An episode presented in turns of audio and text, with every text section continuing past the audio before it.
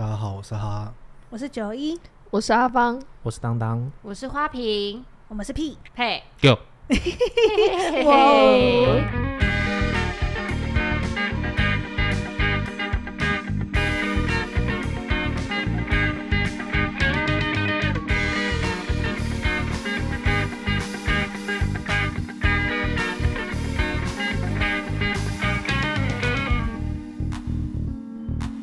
今天呢，我们依旧请到了我们来自9SONG的91，我们来欢迎91大师。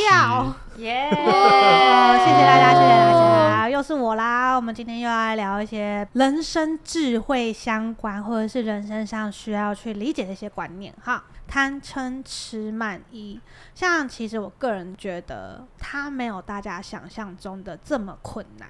很多人都觉得说，哇，真的听起来就是一个罪而不赦的东西，但其实没有那么困难啦。那要一个字一个字解释。对啊，一个字一个字解释。然后跟大家分享一下，其实就是学会跟他们相处。举例来说，我们第一个贪，它指的是很多种贪哦，包含你对金钱上面的贪，对人际上面的贪，然后对爱的贪，那些都算贪哦。过头的都叫做贪。贪吃呢？贪吃，反正你会马上胖起来，现实包。难怪那么明显。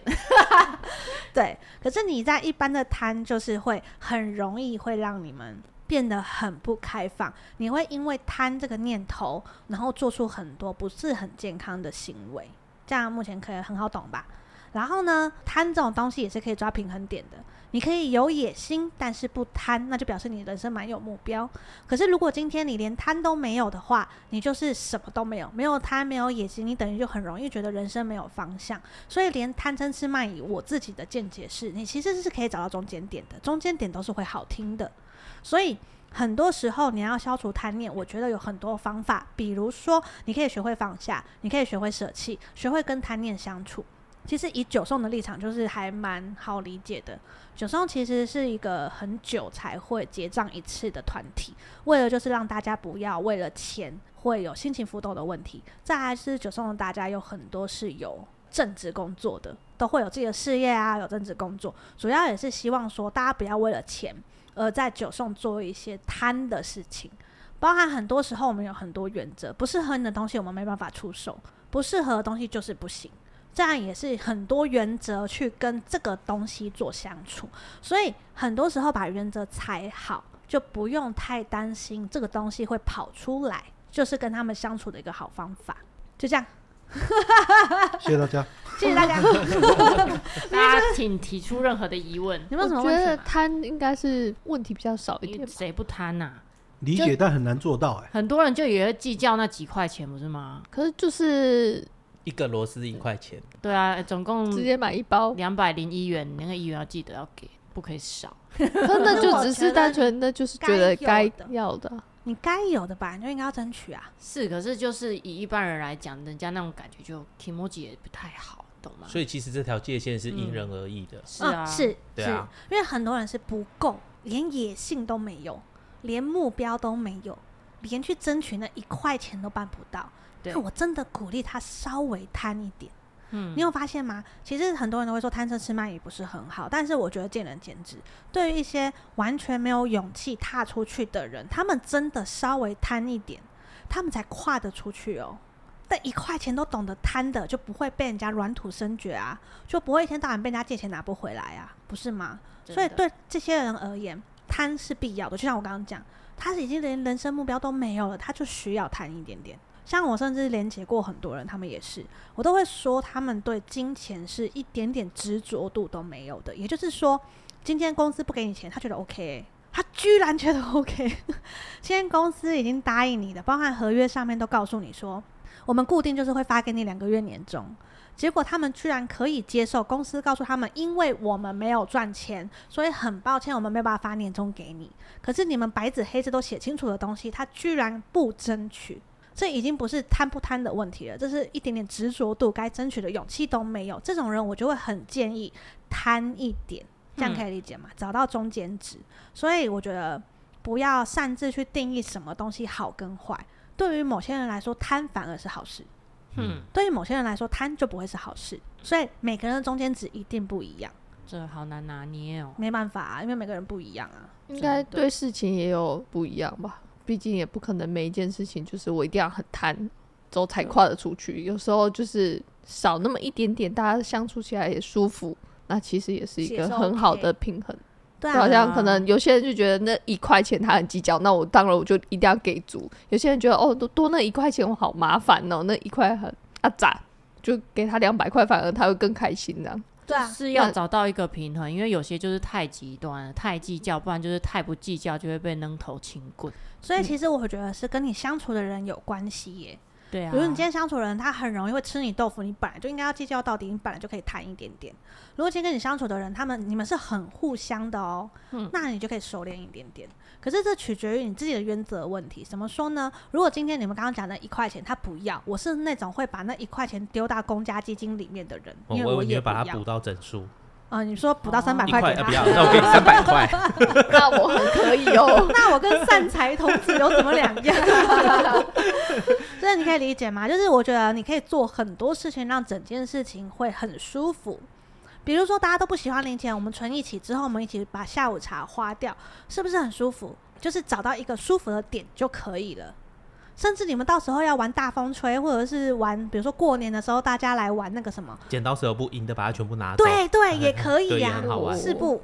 这都是一个会让你们舒服的点。你可以贪，但是你至少不要贪的那么明显吃相也好看一点，吃相好看一点好不好？平常我煎在肚子上的那个感觉，对，就至少我今天是那种大家一起来我们都有机会。如果这东西被人家拿走了我也 OK， 如果是我拿到我也 OK。如果是这样的心态的话，很值得可以玩这种，而不是那种我今天的起心动念就是我要得到，被人家得到之后还会很不爽，那就不对啦。这就是要贪，你可以贪到一个很漂亮的平衡值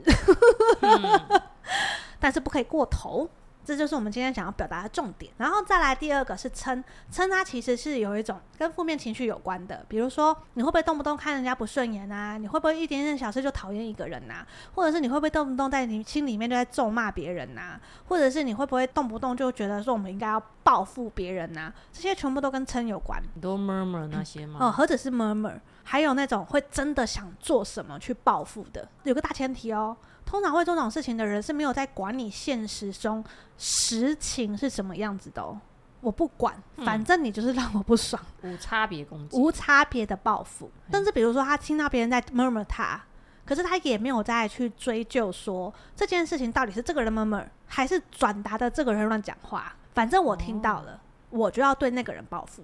他不会去追究一下，他没有要去理清、很多是没有要理清的，就只是看表面吧。没错，只要如何放下这些东西，真的要学会厘清，学会不要惩罚自己，学会不要什么事情都往内心去。你看大家从第一集听到第4集，不难明白这些人就在互相攻击对方吧对，可是他们互相都不会因此而有比如说报复心的心态啊，不会有一些报复的动作啊，是因为他们其实很理解这整个过程，他们就只是在聊天。那这样可以分享一下，就是我们曾经被攻击过的一些事情。你被攻击过什么？就是居然有人说我有公主病你是仙女病，仙女病对啊，我就觉得什么公主啊那个格局也太低了吧原来是格局问题对，我觉得贬低了，你懂吗？对啊，我懂就像我听过有人说我是狐狸精啊，我都觉得是抬举我了太抬举了抬举妖艳贱货，对，我是妖艳贱货，高冷哦，高冷，超级抬举我的我是听到当下有一种就是哦，他夸我对，所以你们会发现学会像这样子的幽默感或看待事情的方式的时候，你根本不会有报复的心态，你不会去讨厌这个人，你也不会去恨这个人，可以理解。好像我爸曾经讲过一些话，在我的连结生涯里面，其实我也常看到一些人会因为爸爸妈妈一些不肯定或者是否定的话，真的会由爱生恨而且他们都很难解释我为什么要恨他们，恨自己的爸爸妈妈。如果问我，我可以理解，因为我爸曾经对我讲过一句话，其实蛮过分的，我怕我妈听到可能会很伤心。妈，你坚强一点都过去了啊！就是我爸曾经对我说过，你的长相0分，智慧0分，你以后就只能躺着赚钱。其实这句话蛮伤人的，对那个时候的我来说。可是对于成长过后的我来说，我会觉得说躺着就有钱赚，好爽啊，太爽了吧那我要退休了各位这样子要有很多被动收入呢对，我就觉得说那我一定是很有能力，然后很会投资，被动收入很多，那我今天当然就可以躺着赚钱。我会觉得它是一种夸奖，也就是说当你理解这些东西的时候，你根本不会有无端的恨意。当你的智慧跟观念、眼界都提升的时候，你根本不会有这种无谓的恨意。不要去用别人的话来惩罚自己，去产生这样子的情绪反应。不要去把别人的东西拿来，然后无限的放大。人家讲的话都跟你没有关系，好不好？如果你们还记得第一集讲的，所谓的身心灵是你意识到有问题，所以有没有问题，其实你自己要清楚，而不是一直活在别人的话语里面，然后去产生这样子的讨厌或者是憎恨的心情，这就完全不对了。所以有一个人觉得说你1块就是要给我，你2块就是要给我，但是他并没有觉得说这是一个有什么问题的地方，那他的这个界限就是比较高，所以他本身也没有什么贪的状况。这样解释是对的吗？所以你本来就应该把201块给我是吗？对啊对啊对啊。那可是这不是应该的吗？但我们有些人会觉得说，啊200就好了，对，1块要跟我计较。像我们会说，那就200就好了。可是有些人就说你就是要给我201。我觉得这是一个妹妹嘎嘎的问题。举例来说，如果今天是201，对不对？当事人如果说你给我200就好，那就给他200。如果当事人没有讲话，你本来就应该把201给他。也有做的漂亮，是直接给他205块，就是、钱是那個人的，没有是给他300块啊，给他300，不然就是1000块不用找了。哇塞，给我，这样最漂亮。所以帮你买东西，然后还要贴钱这样子，所以意思就是说，它其实是取决于那个钱的拥有人自己决定怎么样，而不是还钱或者是拿钱给他的人擅自去定义别人的钱应该要怎么样。这才是重点啊，要尊重啊。你如果你是那种脸皮很厚的说，201块，1块钱不用了吧可是会有这种状况，通常都是譬如说我今天算完然后跟你讲多少，然后我实际要收的时候没有收足，然后我跟你要的时候，然后要还钱的那个人就会说，才1块你要跟我计较，情商就要很高的去跟他要。如果这个时候他敢回我说啊，你1块钱要计较，我就说你再啰嗦就还我5块了。这是 Kimoji 的问题啦，我觉得它是一个尊不尊重的问题，就是你要还足给人家，是人家他有决定权，我要不要那1块钱？不用啦，1块钱算了。好，那你当然就是算啦。怎么会是你还钱的人决定呢？那我跟银行今天借100万，我还他说，我还你90万就好，你干嘛跟我计较那10万块？你觉得你今天不会被告吗？今天真的是你少1块都不行哦，对银行来说。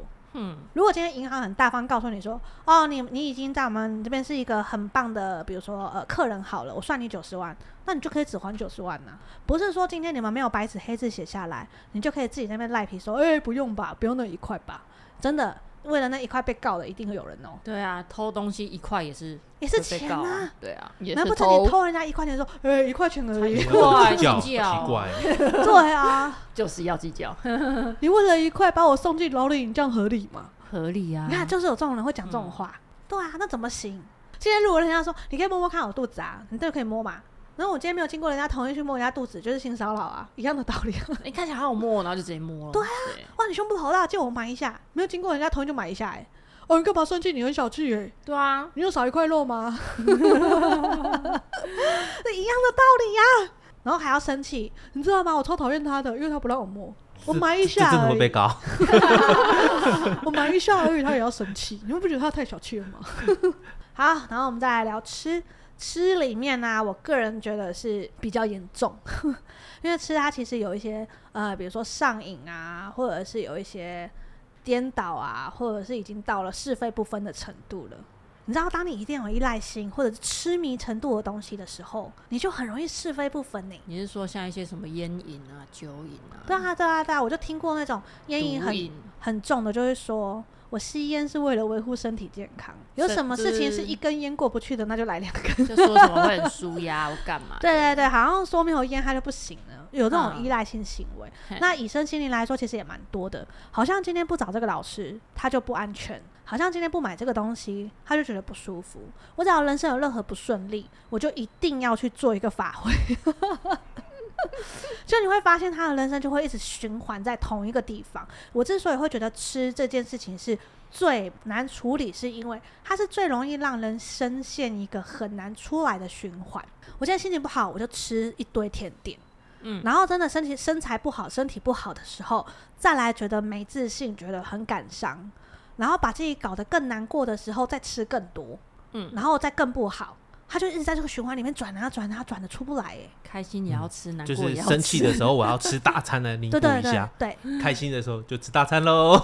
对，然后你会发现他动不动就在生气，所以他动不动就在吃大餐，然后动不动就越来越胖。对啊，然后就要再哭诉说我就是因为太胖所以我才没有人缘。我真的觉得太胖跟没有人缘是不能画上等号的。对啊，我们在场除了阿芳以外吧，谢谢，都胖。对啊，所以我要讲的就是这个，就是它是很容易进入一个难出来的循环里面。所以呢，要解决这件事情最好的方法真的就是要去理解很多原理问题，很多时候他们是不想去理解，不想去努力。我举刚刚的例子来讲，其实他之所以心情不好，200%都是因为可能没有争取，没有努力去瘦身，没有要克制自己的所有饮食，他没有要去研究他应该要吃什么，他就只会找很多借口，比如说我都吃外食啊，我有什么办法啊，公司就在揪下午茶啊，不能拒绝。为什么不能拒绝？为什么不能拒绝？因为拒绝之后大家就可能会觉得我们不是一起的。那再追究根源一点啊，你为什么会怕他们觉得你没有吃下午茶你们就不是一起的呢？是不是你在跟同事之间的关系中不够肯定，没有自信心，找不到舒服的位置，你就只能用这种方式。好，那你就要解决问题根源啊，透过理解这些东西去探究问题根源到底是什么，你就根本不会去依赖这些东西，你也不会陷入这样的循环里。会不会他探讨出来的根源就是啊，原来是因为我没有跟他们一起吃下午茶，那就表示他要理解的东西更多，你懂吗？所以像比如说陷入这种东西也是啊，像一般人都可能会去做什么能量调理啊或什么。9SONG之所以都不推广这些东西，是因为你不可能心情不好你就花钱做这些东西，然后心情好了之后就觉得哦，事情没有了，事情消失了，事情不见了，它从头到尾都不会不见。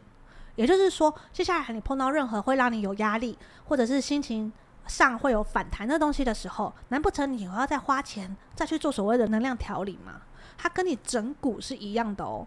今天你的坐姿不正，你的骨头就是会歪；今天你的习惯不良，骨头就是会歪。所以你要调整的是你的所有的习惯，而不是不舒服的时候才去找整骨师，这才是整件事情的重点，才不会进入一个恶性循环。那我觉得最困难的啦，应该是对于关系跟感情上的吃是最难戒断的。可是他们感情上跟关系的吃通常都会建立在他第一不认同自己，然后第二没有自信心，然后又过度依赖对方，对，然后或者是会把自己的人生想要加注在对方身上。比如说我想要过上我想要的生活，那我就必须要绑住一个男人，然后这个男人就要供给我所有我想要的东西。这个在好多人的那个内在层面是根深蒂固的。对啊，就是结婚后就可以不用工作啊这样的。我老公本来就是应该要赚钱，然后供给我任何我想要的东西啊。那这些观念如果没有让你比较快乐，你的老公也没有比较快乐，然后你们两个的相处也没有比较幸福，那就一定哪里有问题，就表示这个观念不一定适合你们。那如果每天都要吸猫的这种痴迷怎么办？我觉得还好欸，这种就可以是吗？这种还好，你又不是24小时一直围着在吸。对啊，如果可以的话你偶尔吸而已啊，你偶尔吸啊，你那个好烂哦，你这种是个痴迷，这上瘾欸。没有啊，这种算是健康上瘾行为吧。健康上瘾是吗？对啊，你又不是像吸烟你时间到就要去一直吸一根之类的。可是回到家一定要吸一下，这样可以是吗？你不严重，不影响人啊，只影响猫啊。哦，难怪你家猫咪秃一块，你吸掉了是吗？那一块是我舔的。那你的背应该卡蛮多毛的。所以你的重点根本就不是有没有上瘾行为，你要吃一点化毛膏。我觉得对啊，原来是这样。我家里有，好吗？我方向错了。所以我要讲的就是，像你这样的状态比较接近，就是情绪上暂时放松。然后思绪上暂时放松，这个我觉得还在容许的范围，因为人本来就是应该要学会放松。可是所谓的依赖就是你认为你吸完猫之后事情就解决了，这就是依赖行为。只要发生任何不顺，你就抱着你的猫吸两口，就觉得哇这个世界太平了，它就是依赖行为。如果只要发生任何事情你没有办法解决，你就靠吸猫认为事情会解决的，全部都是上瘾行为。通常只要可以离开回圈，你一定会增长非常大幅度的智慧，然后那个智慧会让你人生出现很多转变。这种回圈太多了，只要能破一个，你的智慧真的会突飞猛进，其他的回圈会变得越来越好突破，只要你学着突破一个就好。我觉得最多人最难突破应该就是长辈对自己的控制，一律建议搬出去超多人有这个问题我知道啊，可是问题是这个不是上瘾行为，这是人家依赖你的行为，但是你自己也有时候也会甘愿被依赖，这才是最严重的。对对 对，所以只要有这方面的，拜托真的鼓起你的勇气，鼓起你的骨气，存到钱之后搬出去，才能离开这样的回圈。可是搬出去只是开始，搬出去只是先分开你们这样的关系，不要让它再恶性循环，然后接下来该面对该沟通的事情本来就是应该要做。是啊，然后我的建议真的是，我目前为止连接这么多人，搬出去之后还是不懂得怎么跟家人相处的人，带桌游回去跟他们玩懂吗？不要跟他们聊天，不要跟他们聊观念，不要让他们有机会来问你说你工作怎么样，什么时候交男朋友，什么时候交女朋友，什么时候你现在薪水多少，买房子了没，哎呦你现在这么大了还没有，那么没有出息，不要给他们这个机会好吗？玩下去，把他们搞得很忙就搞定了。只要你们从开始做这件事情，你们之间会有很多话题让他们转移注意力，他们就不会把重心一直放在你好像什么事都不跟他们讲，他们也不知道怎么开口关心你，他就只能问这些笨问题。找点事情让他们忙，甚至回去把他们搞得很忙都可以。我最近看了什么 YouTube 做什么东西好像很好吃，我们一起做，把他们搞得很忙就行了，真的没在跟你开玩笑。你就可以慢慢找到很适合你跟家人之间相处的方法，这个真的是诚心的建议大家，要跳脱这个回圈真的很容易好吗？搬出去真的没跟你开玩笑，搬出去。好，然后再来呢，下一个是慢，贪嗔痴慢疑嘛。然后慢呢，在很多时候就是傲慢，然后不听人讲话，目中无人，很高傲。这个很容易出现在哪里？出现在稍微书读的多一点点的人身上，有点皮毛的时候。对，有点皮毛的时候真的是不管是任何事情，只要你学了一点点皮毛大部分的人都傲慢就会在这个时候出现。比如说像我们做设计的就很明显嘛，有一些我接下来讲的话先道歉就是有一些真的画的还好的，拽的258万，以大师自称，懂吗？然后可是我们认识那种已经是神等级的，他反而觉得自己很弱。其实跟身心灵也很像，懂得越多的人反而会觉得我们就是世界的尘埃，我们就根本就是渣渣你会觉得我靠，这世界这么大，我们真的是跟渣没两样。真的懂得越多的人只会觉得自己越渺小，反而是不懂的人才会觉得自己很傲慢。一旦觉得傲慢的人就会停止成长，因为他会拒绝吸收新的东西或者是更广阔的东西，然后甚至会很容易忘记他是怎么样走到这个程度的，而去鄙视那些还正在走的人。这样子的人真的要时时刻刻的提醒自己，就可以跟自己相处，告诉自己我也不是从一开始就是现在这个等级，我也不是一开始就领悟到这样的道理，我也不是一开始就这么样的熟练。这个东西其实大家都有超多的。举例来说，你上班的时候如果是外场，你今天请了一个新的服务生，他只是一开始出错，你就一直生他的气，觉得说你到底会不会，可是问题是他就是不会啊，所以他才来学的，不是吗？可是大家都会把我现在的等级状态这个标准放在别人身上，你应该早就要会了，对，你为什么听不懂？这个专有名词很难吗？很难啊这个逻辑你怎么不会呢？所以一定要时时刻刻提醒自己，我们也是一路慢慢学上来的，然后你就会对很多人有包容度，甚至你可以突然间想起当时的自己是什么样的心情，你突然会知道用什么方法可以快速的帮助这个人，而不是回头去鄙视人家。那有些人是真的就学不会怎么办？这种人我有看过，你也看过干嘛呢？对，像这种人就会很容易在学习上停滞不前，然后你就会发现他身边所有人就一直超车，一直超车，到最后他只能在原地一直说大话。应该是说他也没有心去学会他吧，正常啊，他就觉得我最棒啊，我懂超多啊，我没有要学啊，反正我没听过的一定就是你乱讲的如果真的懂很多法则啊，或者是真的深入去探讨人的存在，或者是你该学什么的时候，你只会越来越觉得自己帮不上忙，你只会越来越觉得自己很渺小，你只会越来越觉得我们可不可以就这样退休像慢的部分啊，也不是说你不可以充满自信，可是像我们刚刚讲的，你自信过头就变成傲慢，可是你没有自信的话，你又会变成自卑。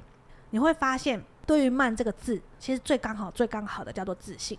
你可以肯定自己的成长，但是不要去鄙视那些还没有成长的人。应该是说你比较着重于肯定自己，而不是去寻求别人对你的肯定。对，我觉得这很重要，很重要。这才叫自信。我不需要任何人来夸我们，我们自己就知道就好了。对，就像我很肯定我自己就是仙女。对不起大家，我刚没阻止到这一段。哎，你不觉得这样久了，大家也都觉得我是仙女了？对啊，所以我就觉得你超屌的啊。我都没有要求哦。对啊，就像我们每次都跟人家我们讲我们骗谁，那可是也没人信啊，你看多奇怪。所以我是觉得自信心这种东西，真的就是自己给自己的，真的不需要别人来夸奖我们。然后再来就是怀疑的疑，疑心病啊，疑神疑鬼啊，然后通常都生活的不开心，这个就不用讲了。不外乎翻成白话文就是他会有一个很严重的被害妄想症，没有安全感，没有安全感，他觉得大家都是要害他、背叛他、骗他，拿手机进厕所，对，想要搞外遇之类的，这样的人很辛苦啦，他就没有办法跟人家交心。没错，可是通常啦，是他们有受过类似的伤害，然后可是过头了，然后受到伤害之后你要学乖啊，你懂我的意思吗？但我觉得有些人是只是听太多，你知道吗？他根本也还没经历过。哦，对，这个我懂，因为我这几天才连结到好几个，我真的是连结完就在骂你根本就没有谈恋爱，你在那边怕人家背叛你，好好笑。还有更好笑的是，他就是听人家那个人际关系搞得这样很复杂，他就决定不交朋友嘞。可是明明就没有人敢这样对他哦，然后明明他跟大家相处的也 OK 哦，他就只是看人家在那边搞那个内斗，哎呦好恐怖哦，那我不要交朋友了。就很多人就喜欢就是讲一些比较可怕，像是什么哦，你结婚就是什么婚姻的坟墓，不然就你生小孩你就没有好日子过，就是可是那些人听了就是自己也还没经历过就真的相信了，然后真的不结婚不生子。对啊，自己先吓自己那种。对啊，疑心疑鬼啊，这个也要猜，那个也要害怕，这样子。对啊，可是他们也都完全没有去探讨说人家的那个状况是怎么样，然后我跟这个人的状况是不一样的，可是却要把别人的版本套用在这个地方，然后再搞得这样大家疑神疑鬼，大家都不开心。就是感情那些还是要自己经营啊，对，你听人家那边讲91你就自己最多例子啊。哦对耶，我就是从交往就说流氓啊什么的。哦对，交往跟流氓在一起不会幸福啊，流氓都是爱一个见一个爱一个啊。对啊，流氓不会珍惜你啊。然后结婚的时候就说结婚是恋爱的坟墓啊。对啊，他一定会外遇啊，他之后就不会对你那么好了。结婚男人就变了啊。怀孕的时候就说哦你接下来死定了，你会吐到生啊然后我跟你讲，身材变差了之后男人就一定外遇啊。之前没外遇是因为你还漂漂亮亮的，接下来你身材走样就一定会外遇啊，这样子。后来就发现我几健康的哦，连吐都没有吐，我还可以挺着一颗肚子到处跑。结果后来他就不见了，那个唱衰我的就不见了。等到你一路走来就是都一直没有实现他们说的那些话。对，我让他们跌破眼镜更好笑的是那时候想什么恋爱坟墓，对不对？我那时候心里面想说，所以一结婚就有一块地，有块地是吗？赞哦，墓地也蛮值钱的啊真的。然后还有更好笑的是，因为花瓶也是他那时候要结婚的时候也是被人家讲说什么男人啊一结婚就变了，他很帅，他直接回人家说变得更好了，变得更爱我，变得更贴心所以我是觉得不用去把别人那一套套在自己身上。对啊，对，因为你自己是什么样的版本一定跟别人不一样啊，你为什么要活得跟人家一样呢？当然被人家欺骗或者是被人家隐瞒事情你不会好受，但你转念去想嘛，你去误会一些无辜的人的时候，他们也不好受啊。所以这个东西真的是事实就好，这个东西是要取一个中间点。就像我之前刚接触身心灵的时候，我也会对一些话保持怀疑，所以我觉得合理的怀疑是保护自己的方法，不是说不可以怀疑，要去思考，可是也不要怀疑过度。就是你的另外一半一拿起手机就说你在干什么，放下你的手机，你是不是有下载交友软体，不需要，你懂我意思吗？那就过头了。不要对方只是因为太累叹口气，然后你的心里面 always 想说好啦，他已经对我们的关系感到很厌烦，我们关系已经走到尽头了，叹气幸福会飞走啊。对真的有这种，所以过头都不是好事。今天只要任何你觉得哪里不对劲，厘清问清楚，不要照单全收，反驳都可以，可是最忌讳一件事情就是照单全收。这就是为什么我们没有很想公开做这些东西的原因。我觉得是蛮难的啦，因为他们因为没有过经验，所以就是有些人会分享自己的经验，然后他们就会想要去复刻人家的经验。可是问题是以灵魂蓝图每个人的版本不一样的前提下，对，他不可能会有一模一样成功的经验。是啊，这就是很多人需要理解的地方。可是很多人就是不能理解，哦，我要哭出来了。对啊，听了那么多的那个什么经验啊干嘛的，你就听听就好，因为你自己的面对人事物本来就是不一样的。 对，反正呢我们可能会再抓时间跟大家聊一聊什么是灵魂蓝图，你到底来地球上的目的是什么，然后陪大家聊一聊怎么样走出自己的一条路。所以你是下一集要聊是吧？可以啊，我要写下来主要是想要让大家理解，就是真的复刻别人不会有好处啦，真的。然后只是对很多事情真的是抱持着一点点疑问，可是那一点点疑问真的我觉得大家好像很难抓，我觉得大家都很极端真的九一说可以抱持疑问哦我觉得大家的疑问，我先给大家一个比较明确的做法，就是问自己，而不是去问别人，不是去质疑别人，是问自己我刚刚为什么心情不好，这就是一种怀疑。我是不是因为这个人跟我讲了什么观念我不喜欢，去质疑一下这样子。那我想问一下，什么时候来探讨这件事情会比较好？因为很多人会在睡前去做这些思考，导致自己睡得很不好，隔天早上起床精神不好，思绪更乱。我会建议啦，大家不要一放假就跑出去玩因为你知道现代人很奇怪，你会发现他们没有时间留给自己耶，他们宁可把时间浪费在逛脸书啊，逛 Twitter 啊，逛 IG 啊，看影片啊，看抖音一直在吸收啊对，他们没有要停下来整理哦。大部分的人放假的时候不外乎就是睡，不然就一定要出去玩，他们也没有要留下一点点时间来整理这些东西。我会建议就是不要睡前做，因为通常睡前的时候思绪就已经要慢慢停下来了，所以你一定不会想出一个所以然来，通常不会。你都已经要准备休息了，你还在那边让它高速运转，你要么睡不好，要么想不到办法，都不会是健康的状态。我反而建议你就算练习每天播个30分钟